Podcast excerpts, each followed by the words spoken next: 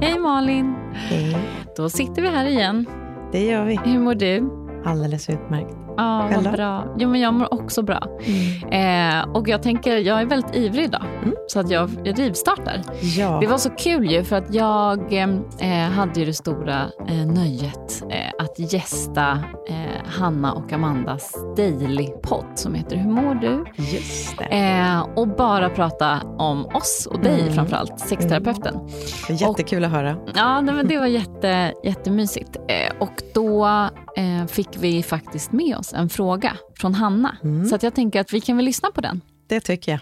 Nej, men jag tänker på när man hamnar i Ja, men hamnat i det där läget att man liksom känner sig som att man är så här två polare. Det har gått lite för långt, man har inte legat på skit länge eh, och man vet liksom inte riktigt var man ska börja. Hur startar man om? Så att Åh, man hamnar gud, i sitt liksom, första sexläge. Superfråga. Den tar jag med till Malin. Mm. Jag, jag får ju faktiskt den typen av förfrågningar av klienter. Ehm, och som jag uppfattade Hannas fråga så handlar det egentligen inte om att det finns några eh, frustrationer riktigt i relationen som bottnar i, eller som problemet bottnar i, utan det verkar mer handla om någon slags slentrian som har infunnit sig i relationen och att de, Mm. de vet att det är bra att ha sex och de tycker om att ha sex och ändå blir det inte riktigt av. Mm. Ehm, och när det händer, för, det, det viktigaste för mig som terapeut är att sålla. Har det här att göra med om, ehm, om de är otrygga på något sätt? Har det hänt någonting i relationen eller har det hänt någonting med någon av personerna som har börjat skaka om det, som gör att de börjar dra sig för sex och så. Men det verkar inte vara det i Hannas fall som hennes fråga handlar om, utan där handlar det mer om som sagt någon slags bekvämlighet som har Mm. infunnit sig. Det jag. känns ju som att det är så vanligt Ja. i långa relationer. Men det är det, framför allt så blir det allt vanligare, för det verkar som Mm. i sexstatistiken som att vi lite, lite grann per årtionde ändå inte har mer sex i alla fall. Nej. Så min bild är att det vanligaste skälet till att sexlivet långsamt går allt mer på sparlåga är att man blir lite för bekväma. Så man behöver liksom få tillfälle att börja se varandra lite på avstånd. Och date night är ju något slags begrepp som har börjat uppträda mer och mer i mitt klientrum i alla fall. Mm. Eh, Och jag tycker faktiskt att det är en ganska bra idé, där man avsätter tid för att anstränga sig för varandra och för att se den andra lite på avstånd. Ett sätt att göra det här kan också vara att hälsa på varandra i miljöer där den andra briljerar. Jag är oftast som mest attraherad av min partner när den är väldigt tillfreds med sig själv. Mm. Och när den gör någonting som den tycker att den är bra på, till exempel på jobbet, åk och hälsa på din partner på jobbet och se hur den briljerar i sin roll där. Eller åka och hälsa på din partner när den gör någon sport eller Mm. någon annan form av intresse. På något sätt där du kan se och betrakta din partner lite på avstånd, då kan pirret uppstå lite grann. Mm. Många längtar mycket efter sin partner när den inte är där. Och Det är ju längtanskänslan man vill åt lite grann. Mm. Så se om det går att betrakta varandra lite mer på avstånd. Det är ytterligare ett Gud, råd det är jag skulle ge. jättesmart. Och jag tänker också så här om man inte har möjlighet att... Ja, men, jag tänker på min partner som är en golfspelare. Mm. Jag är ju väldigt ointresserad av att följa med till golfbanan, tyvärr. Men däremot så kan det vara härligt så här, ja, men att få typ en film på när han gör någon, Absolut. tjusigt slag. Det tycker jag också. Ehm. Eller att du kanske skulle komma och möta honom på golfbanan någon gång där han kommer precis klar med rundan, glad och nöjd får vi hoppas. Exakt. Kommer dragandes på golfvagnen och så kanske Ja. ni tar ett glas vin där, där du får Mm. se honom i miljön, där han har många vänner, där Mm. det kanske görs high five till höger och vänster och han är sitt nöjdaste jag. Ja. Det skulle kunna vara en variant också. Verkligen. Och nu, nej men, men en annan sak, nu är det jag som kommer med tips här. Ja. men jag tänker, jag som ändå tycker väldigt mycket om date nights och Mm. ett, ett, en grej som, eh, ja, men som jag verkligen tycker kan ge något, det är också om man alltså bestämmer sig för, för att ofta blir det så här, man möts upp hemma, man är ofixade, alltså även när man ska liksom göra något härligt så är det Mm. ofta det här att man fixar sig tillsammans Mm. så, och kanske så här, tycker jag ska på med det här eller det här. Men en sak som är väldigt härlig det är att man bestämmer eh, att liksom mötas upp en tid Mm. eh, när man är färdiga på Mm. varsitt håll. Mm. Så att man kanske, om man har möjlighet, om man har barnvakt eller om man inte har några barn, eh, att man går direkt från jobbet, eh, kanske har köpt någon ny topp och sen går man och sätter sig i en bar, beställer in ett glas och sen kommer han efter en halvtimme. Alltså, hela Mm. Absolut. den grejen, Ja, ja. det är så enkelt ju, Absolut. men det Och- kan ju verkligen vara så här, oj, här kommer en helt Ja. ny person. Och det kan ibland räcka bara med en lunch. Att man Mm. äter en lunch tillsammans när båda två är uppklädda för jobbet. Om man nu har ett jobb Mm. som innebär att man har klätt upp sig. För det Mm. är inte alla som jobbar i de sammanhangen. Man kanske jobbar på en plats där man har en arbetsuniform istället. Mm, men det blir- kanske är ännu bättre. Ja, verkligen. man ska inte Det kommer dit underskatta. en brandman och en sjuksköterska och ska äta lunch. Ja. Ja, Mm. okej. Så bra tips. Det är ungefär som, som motion. Alltså Mm. många, många kan titta på varandra, vi borde egentligen gå en lång promenad nu, men ska vi ta ett avsnitt till på Netflix? Mm. Och lite så Så mycket mysigare. är det enklare Mm. framför allt. Alltså, vi har så himla mycket lättillgänglig Mm. underhållning och stimulans, att det är lätt hänt att vi väljer bort sexet. Jag tror faktiskt långtråkighet är bra, Mm. för att det gör att man kanske anstränger sig att leta. Mm. Men kan det inte också vara så här, för, för det tänker jag, ja men så här, som jag också har varit i långa relationer, att när man är nykär och Mm. så här, i början, Mm.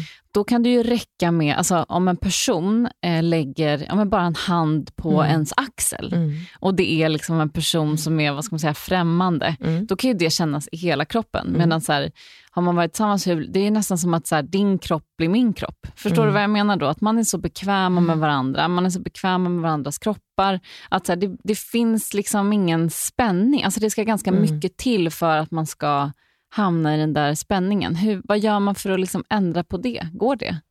Ja, det tror jag går om båda parterna är intresserade av att ägna sig åt det. För det handlar nummer ett åt att prioritera tid för att hitta nya variationer att ha sex på.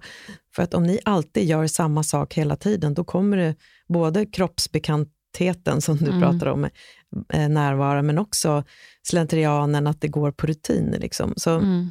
Det man behöver göra är ju att börja se varandra i lite nytt ljus. Eh, och det kan räcka med att variera med att ha sex andra tidpunkter på dagen. Eh, Mhm. Eller att, alltså variation oavsett hur den ser ut. Mm. Det kan handla om variation på tid, det kan handla om variation på plats, det kan handla om variation på vem som är aktiv och vem som är passiv. Det kan handla om att börja dela mer avancerade sexfantasier kanske. Mm. Alltså att föra in nya aspekter, nya nyheter helt enkelt. Mm. Men det krävs lite ansträngning för att när vi går på rutin, det är bekvämt att gå på rutin, förändring kräver energi. Mm.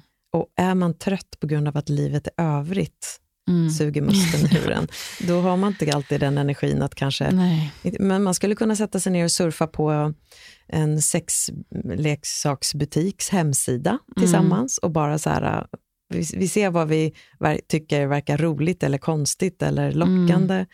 Gud, nej, men det är det där tycker jag som känns så jobbigt. Alltså att det ska Mm. behöva spåra ur Mm. typ, för att man ska hitta tillbaka. Jo, men det är, du, och, bu- tränar du någonting någonsin? Ja, Mm. Det Eh, händer. Ibland. Ja. Jo, men alltså det är ju så, är man i farten då är det kul att träna, men har, man, Mm. har man tappat farten så är det jobbigt att träna. Mm. Och det är så med sexlivet också faktiskt. Så Mm. Man behöver gemensamt komma överens om att nej, nu tar vi tag i det här och prioriterar det. Mm. När ska vi göra det? Och så får man tillåta det hela att bli lite komiskt och humoristiskt. För att Mm. om ni har bestämt er för att avsätta en tid mellan 10 och 11 på lördag förmiddag och sätter er i sängen och börjar surfa på sextillbehör till exempel, Mm. då kommer ni kanske tycka att fan vad dråpligt, här sitter vi framför en Mm. laptop i sängen och ska få fart på sexlivet. Och det är ju lite dråpligt, men Mm. låt, då får man låta det vara det. Mm. För att det kan hända att någonting ruskas om och skakas liv i. Ja, men kan det inte också vara så här, jag tänker, eh, när man är så där nära någon som man Mm. blir med sin närmsta partner och man kanske så här, ja men det är mycket humor och man skrattar, alltså så här, för som det är liksom på de här första dejterna eller i Mm. början, då är det just där, som du var inne på, man anstränger sig men sen kanske det också finns automatiskt lite mer spänning. Mm. Eh, bara för att det är en ny person och liksom sådär. Ehm, och att den personen är så förknippad med ja, men sex och kärlek och göra sig till och sådär. Men när det blir så här humor och vi kan så här, ja, men vi, för man blir ju som jättebra kompisar Mm. eh, i en relation. Att det är så svårt att gå från det här, ja men vi satt precis och skrattade och det är du och du är så gullig och rolig, Mm. och, alltså, tills att så här, oj nu ska det bli i det här ljuset? Alltså hur, förstår att du? gå från mening? humor till eh, någon slags erotisk spänning menar du? Exakt. För min följdfråga Mm. på det, det är Mm. egentligen, eller är det okej att tänka på någon annan till exempel? Att man bara, nu, jag måste säga, jag kan inte tänka att det är du, Mm. min Mm. bästa kompis som är så rolig, utan jag Mm. måste, Ja, alltså i min värld så får man ha inre fantasier som ser ut hur som helst. Det måste, man kan liksom inte styra vad det är man tänder på eller inte. Eh, jag tänker att många har förmågan att fantisera lite ansiktslöst. mm, Att det är en person och inte en specifik person man Mm. tänker på, eller en roll. mm, Nu kommer en, eh, en eh, sportig person här och, och, och tar mig Mm. med storm, mm, till exempel. mm, Och det är inte en person med ett specifikt namn eller så. Nej. så och då tänker jag att det är ju eh, absolut värt att krydda. Men jag vill komma in på en annan sak, för när du pratar om det här med tryggheten och man känner varandra utan och innan och känner Mm. sig så nära. Det finns en sak man behöver spana lite på. och Jag tror inte att det var det Hanna undrade över, men jag vill ändå ta upp det nu. Det är om man blir så nära att det blir lite gulligt mellan varandra. mm, Att man till exempel har smeknamn på varandra som är lite duttiduttsnuttiga. Liksom, och mm, att det blir lite för barnsligt keligt. mm. Det blir väldigt främmande. Det är långt ifrån det vuxenerotiska som jag tänker. Exakt, men det var det här jag var inne på. Ja, alltså, ja. med det där, ja, precis. Gud och det intressant. tänker jag att man Mm. behöver vara lite varsam med. För att Ja. Om man bara tittar på våra beteenden, vi är liksom inte evolutionärt programmerade att gå igång på barnsligt Nej. beteende. Nej. Det kan nästan bli lite incestuöst om det blir för mycket och då Mm. lägger sexhormonerna ner. Så Mm. det, det är någonting man behöver. Jag, en del av mina klienter frågar aldrig, hur pratar ni så här med varandra hemma? Om jag hör att de är lite gulliga Mm. med varandra i rummet. Ja. Och gör de det så säger jag, nu får ni faktiskt i, i, uppgift att till nästa gång experimentera med att inte prata med varandra på det här gulliga sättet, utan Mm. prata med varandra på ett vuxet sätt som Mm. gör att ni ser varandra som två separata individer. För att är man för sammansmält, alltså det är svårt att vilja ha något du redan har. Mm. Och erotisk längtan, åtrå, är ju någonting som du vill ha, Mm. inte något du redan har. Verkligen. Och jag tänker det känns som att det där är enkelt att hamna i, kanske också om man har fått barn eller har barn tillsammans och man Mm. hamnar i det här pappa och mamma, och, Mm. alltså, för det blir också så långt ifrån. Uh, liksom. jag gåshud. på Man ska kalla varandra sätt. sina namn eller något Exakt. annat vuxet.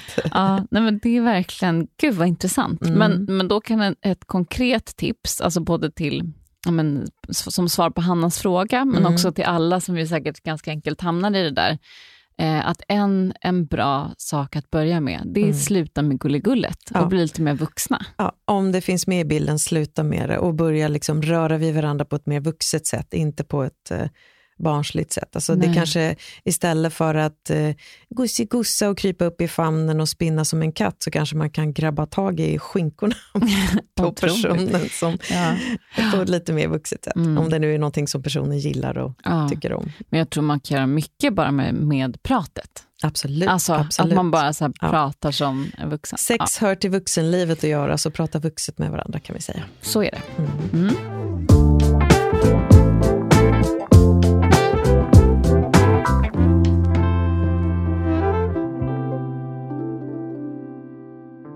Hur påverkar en trygg anknytning sexlivet?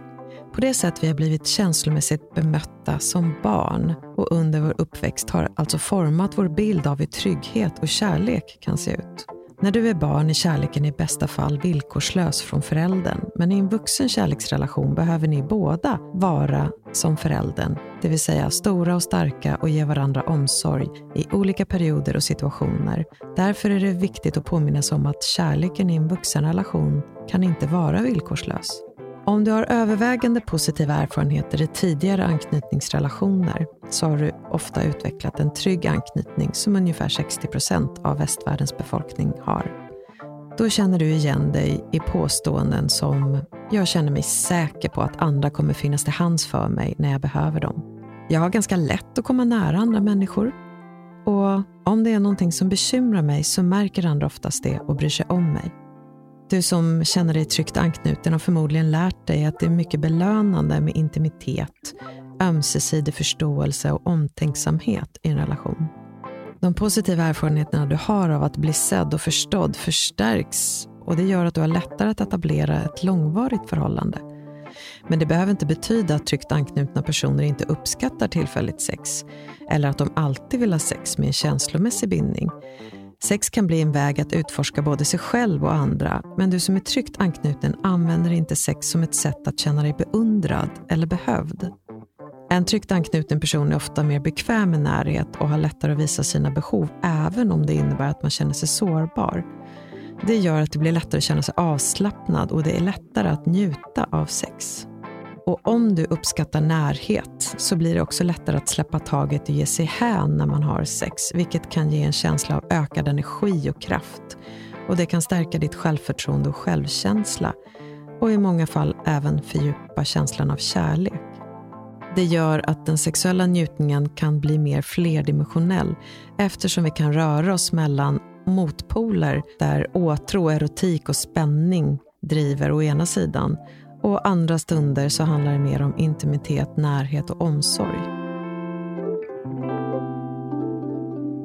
Då går vi vidare tycker jag med fråga nummer två. Eh, och Det här är från en man som är 33 år och han skriver så här. Jag har nyligen fått reda på att min partner varit otrogen en period. Jag är förkrossad, men vi har bestämt oss för att försöka reparera.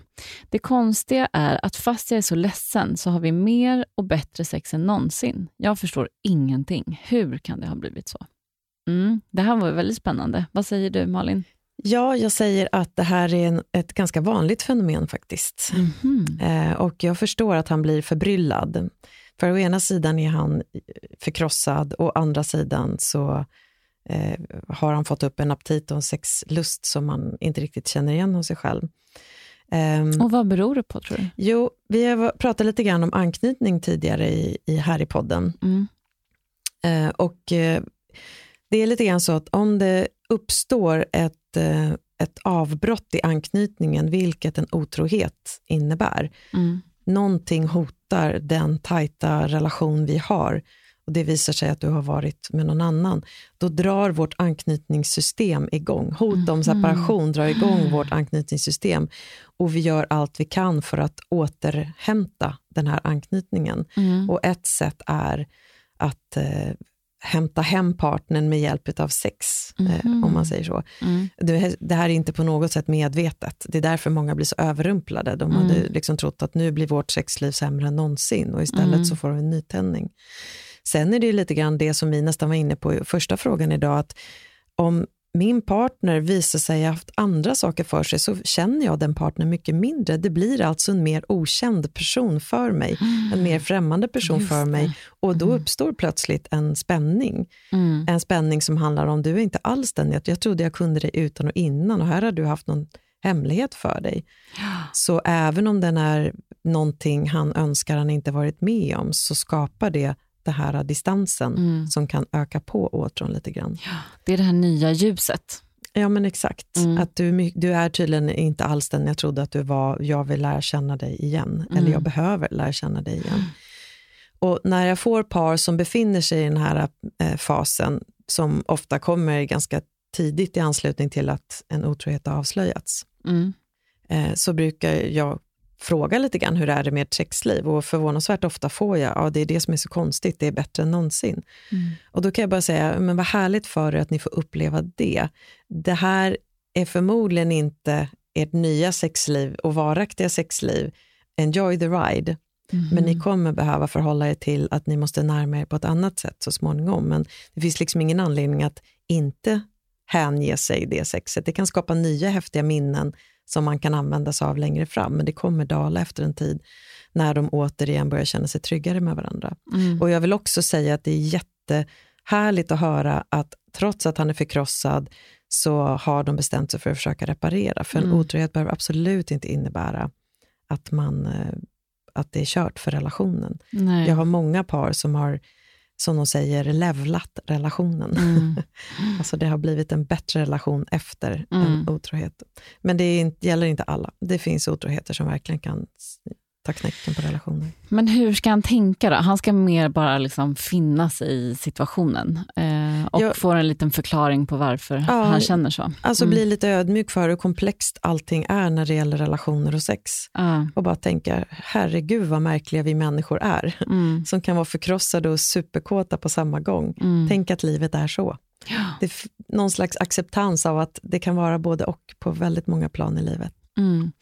Och sen, som du är inne på, också kanske så här, låta sig själv efter det där tunga, svåra som du förmodligen har varit, att Mm. njuta lite av att det får vara så. nu. Mm. Verkligen, verkligen och se det som att fylla på intryck som man sen kan ha glädje av när man minns dem längre fram. Mm. Ja, så klok. Nu tänker jag att vi går vidare och det är ju verkligen så kul, för vi har ju fått väldigt många frågor Ja, på, verkligen. på mejlen. Det är jättekul. Eh, och du som lyssnar, om du har någon fråga så ska du mejla den eh, till sexterapeuten perfectdaymedia.se. Eh, och en person som har gjort det är denne, anonyma, eh, som skriver så här. Eh, jag har funnit den nya sortens vibrator, den pulserande klitorisvibratorn som typ garanterar en skön orgasm. Jag har till exempel börjat få fontänorgasmer efter att an- börjat använda denna. Men problemet är att jag vill inte dela det här med min partner för att jag tycker inte att fontänorgasm är lika sexigt som på porrfilmer. Det har gjort att jag inte vill att han får mig att komma mer än en gång. Jag har pratat med min partner om detta och han tycker såklart att det bara låter sexigt och vill gärna få mig att njuta mer, men jag känner att jag inte vill, kan koppla av för att njuta för att det känns just äckligt. Hur gör jag för att komma framåt i det här som börjar kännas som ett stort problem för mig? Mm. Ja, svårt. Det är alltså någon som får eh, fontänorgasm men inte vill få det tillsammans med sin partner. Precis. Mm. Ehm, och det här kan man behöva sortera upp lite grann. För att uh, dels vill jag problematisera begreppet fontänorgasm, för det är många som tror att det är någonting som sprutar som en fontän. Ja, det Ehm, låter ju verkligen som det. Ja, men det är väldigt många som får det eh, där det bara sipprar lite grann. Mm. Eh, det kan vara allt ifrån bara någon, någon tesked till en halv deciliter. Mm. Och jag skulle hellre vilja kalla det för flödesorgasm eller helt enkelt en ejakulation. Mm. Och den är inte alls sammankopplad med orgasmen, även om många kan tro att det hänger ihop. Mm. Ehm, så dels vill jag, jag vill bara förtydliga att eh, det kan ju vara så att hon tänker att det har med orgasmen att göra, men att hon kanske kan lära Mm. sig att förstå till två separata Mm. delar. Ehm, Och hur gör man då? För jag tänker så här, just eftersom att det kommer vätska, eh, så det kan ju kännas ganska obekvämt om Mm. man inte är bekväm med sin partner. Och jag kan tänka mig att man funderar på, så här, men nu kanske partnern tror att jag kissade på mig precis. Alltså det finns ju många sådana, mm. det måste vara vanligt kanske, eller? Ja, det jag tänker blir ett dilemma för, för den här lyssnaren verkar vara att å ena sidan vet jag att min partner är lockad och vill se. Mm. Och det är vanligt att många partners tycker att det är som någon slags fysiskt kvitto på att det finns en njutning med i bilden. Mm. Men samtidigt så vill inte hon, jag utgår från att det är en hon eftersom det är en klitorisvibrator och Mm. eh, en fontänorgasm eller ejakulation inblandat. Så det ena har att göra med vad hon tror att partnern vill ha och ha Mm. mer av. Och det andra har att göra med hur hon vill njuta. Mm. Och för henne blir ju njutningen bromsad av rädslan för att hon ska få en ejakulation helt enkelt. Mm. Så att hon måste hålla tillbaka sin egna njutning av rädsla för att, att det ska komma vätska. Mm. Och det här är det jag tycker att hon behöver prata med sin partner om. Mm. Helt enkelt säga, vet du, det blir, det blir så klurigt i mig. För å ena sidan vill jag hänge mig, å andra sidan så vill jag inte få en ejakulation. Jag tycker att det är pra- opraktiskt. Jag, ja, sen kan man ju fundera på vad är det för känslor inblandat. Skäms hon för det? Mm. Är, eller är hon stolt över det? Och skulle hon Mm. kunna se på det på ett annat sätt?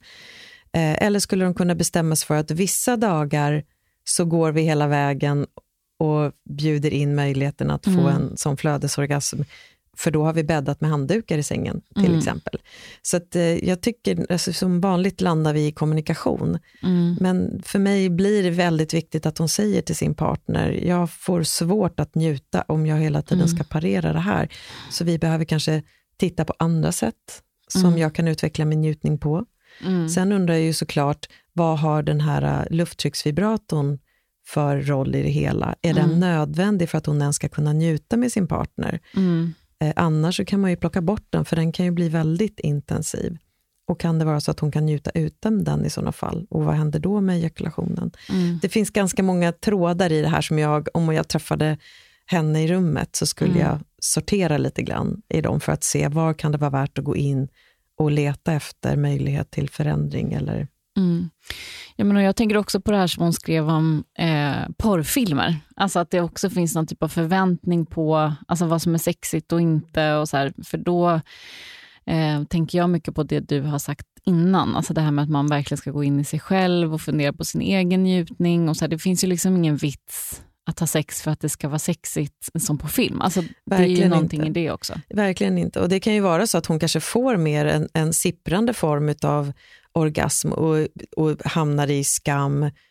Är det här kiss eller inte? Eller vad är det här egentligen? Men det är Mm. egentligen en klar och doftfri vätska för de Mm. flesta. Mm. Ehm, och, men just det här också att det finns ju många partners som längtar efter kvittot. Wow, min partner fick en eh, ejakulation. Mm. Eh, och jag tänker att man behöver avdramatisera det lite Mm. grann. Ja. För det är menar- inte säkert att den är förknippad med njutning. Nej, och också som du var inne på att eh, kanske just om man avdramatiserar det genom att ja, men de gör det här tillsammans någon gång och bäddar med handdukar eller vad det nu är, alltså så hon kan slappna av. Eh, för då kommer väl säkert hennes partner också landa i att säga, jaha, eh, det var inte så mycket mer än det här. Alltså att man, det inte blir så uppförstorat. Liksom. Nej, precis. Och inte någonting de ska jaga och sträva efter. Och jag tror, det viktigaste är att hon pratar med sin partner om att det blir väldigt klurigt i mig att både gasa och bromsa samtidigt. För det är det det handlar om. Att hon vill gasa med njutningen, men sen Mm. bromsar hon för hon är rädd för hur njutningen ska se ut. Mm. Ehm, eller ejakulationen, om den ska komma eller inte. Så det där Mm. behöver de snåra ut lite tillsammans. Mm. Men så det konkreta tipset till henne det är egentligen mycket kommunikation, alltså att prata med sin partner eh, och försöka reda ut det lite tillsammans. Och sen kanske också att faktiskt, eh, ja, men om, om man att, vad säger man, avdramatisera det genom att kanske testa någon gång, men inte alla. Mm. Och sådär. Jag skulle föreslå någonting i linje med eh, älskling, jag Mhm. vet att du tycker jättemycket om att se när jag får en ejakulation.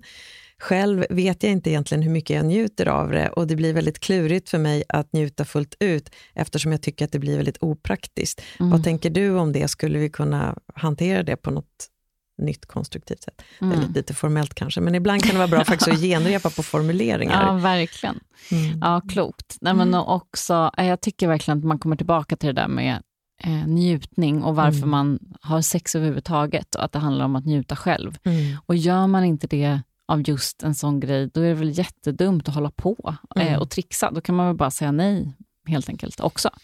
Ja, man kan säga nej helt och så kan man börja bygga upp något nytt Exakt. därifrån. Mm. Mm. Ja, fantastiskt. Tack Malin. Och på tal om detta med njutning, Mm.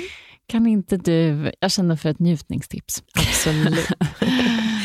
Eh, Mm. Det finns ju så många tips man skulle kunna välja, men idag har jag valt att fokusera på vad tror du skulle hända om du hade tillgång till en inre röst som mjukt och omtänksamt sa till dig själv när du smeker dig själv eller om du är tillsammans med en partner. Älskade du, vi ska ingenstans. Vi har all tid i världen, så tillåt dig att slappna av. Tillåt dig att röra dig mjukt, pyttelitet, varsamt. Så kommer din kropp tala om för dig vad den vill att du ska göra härnäst. Gud vilken mysig röst. Jag tänker att ibland kan det vara härligt att ha en Snäll. partner Mm. som säger så till en, för att det finns något jagande efter den effektivaste vägen till stark njutning. Mm. Eh, och det är det jag önskar att folk kunde försöka bjuda in möjligheten att i det stilla varsamma upptäcka wow, kroppen har ett eget liv om man bara lyssnar på den. Mm. Istället för att öka tempot, göra någonting hårdare, intensivare, kraftigare för att så fort som möjligt hitta fram. Utan istället tala med dig själv inuti dig själv. Jag har all tid i världen, jag ska ingenstans, Mm. så jag får verkligen slappna av och invänta. Mm. Ja, så bra. Mm.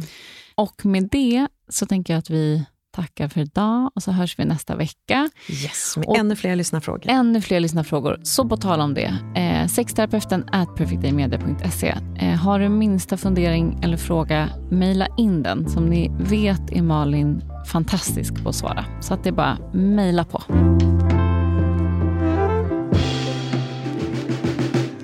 Den här podcasten är producerad av Perfect Day Media.